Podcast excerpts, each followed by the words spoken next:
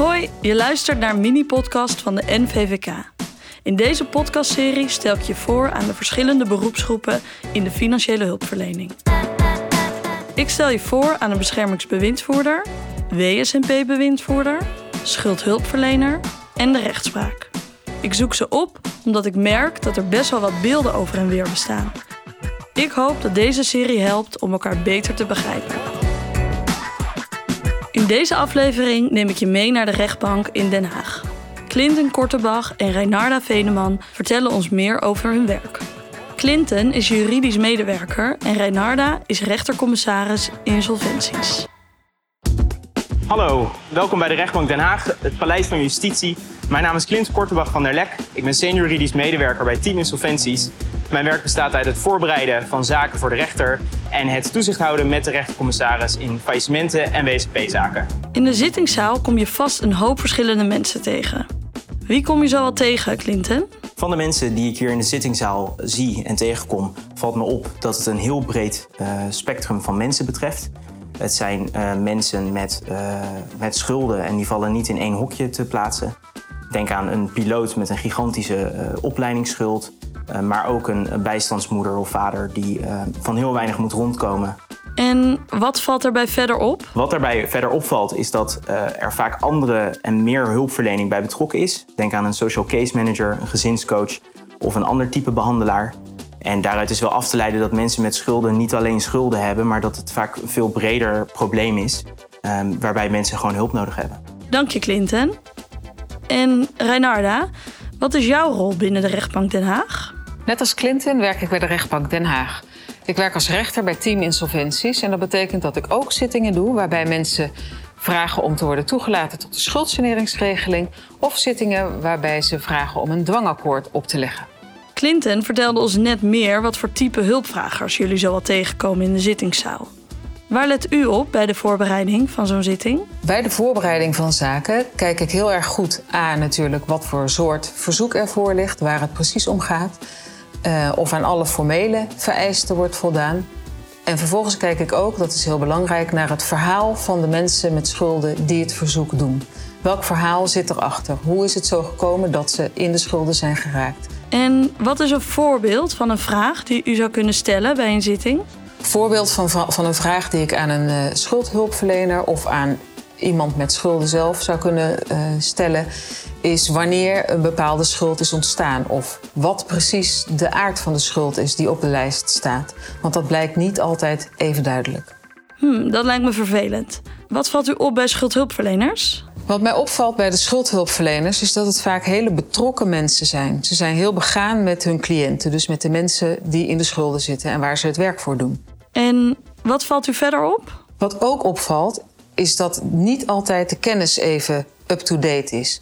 Dat mensen niet altijd goed weten welke informatie de rechtbank nodig heeft om een goede beslissing te kunnen nemen.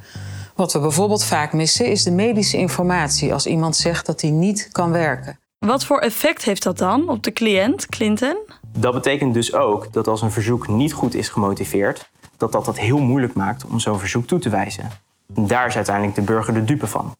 Mijn oproep aan de schuldhulpverleners is dan ook: lees zowel eerder gewezen uitspraken, jurisprudentie, maar lees ook de uitspraak in jouw desbetreffende zaak.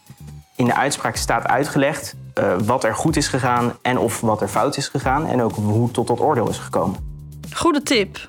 En Clinton, is er ruimte voor de schuldhulpverlener om jou te bellen voor vragen? De ruimte die ik voorafgaand een zitting heb om in contact te komen met de schuldhulpverlener, die is er wel, maar beperkt. Zo kan ik uh, stukken die ontbreken voor een zitting, die kan ik opvragen. En algemene vragen van de schuldhulpverlener kan ik ook beantwoorden, maar zaakgerichte vragen niet. En waarom niet? Dat komt omdat wij als rechtbankpersoneel geen advies mogen geven in zaken.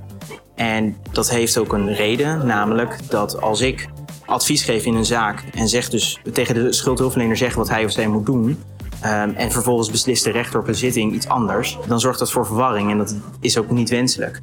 Uh, wat we wel kunnen doen, is mensen doorverwijzen naar bijvoorbeeld het juridisch loket of de rechtswinkel. Renarda, we hadden het net al even over de rol van de schuldhulpverlener. Er wordt in verhouding met schuldbemiddeling steeds meer saneringskredieten ingezet voor het oplossen van schulden.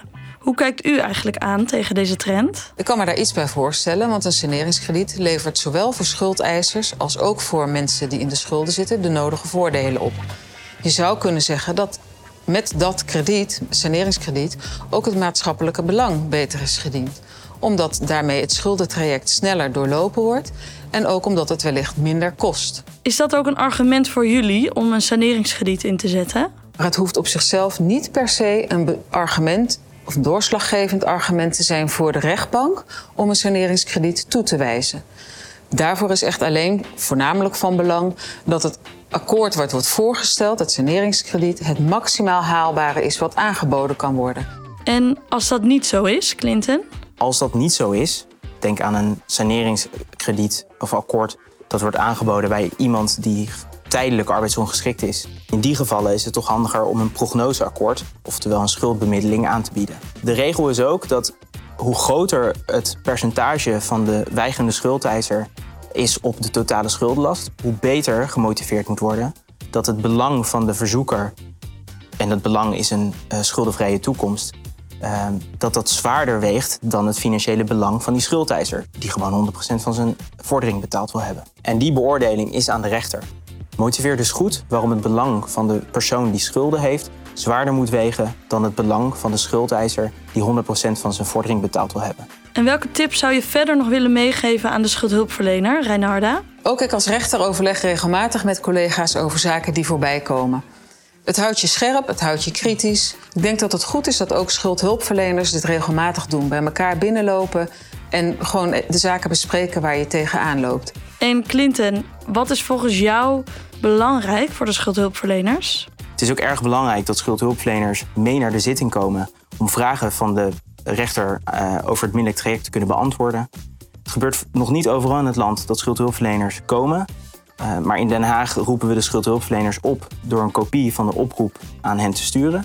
En binnenkort zullen wij starten met het uh, oproepen van de schuldhulpverlener voor de zitting, omdat we dat zo belangrijk vinden. Bedankt dat jullie ons een kijkje wilden geven in het Paleis van Justitie in Den Haag. En Clinton, is er dan nog een laatste tip die je zou willen meegeven aan schuldhulpverleners?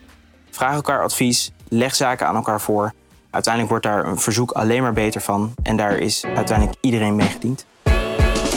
Nogmaals dank Renarda en Clinton. Dit was alweer de laatste aflevering van deze mini-podcastserie. Hopelijk heb je veel opgestoken van deze vier gesprekken. Ik vond het zelf in ieder geval erg interessant.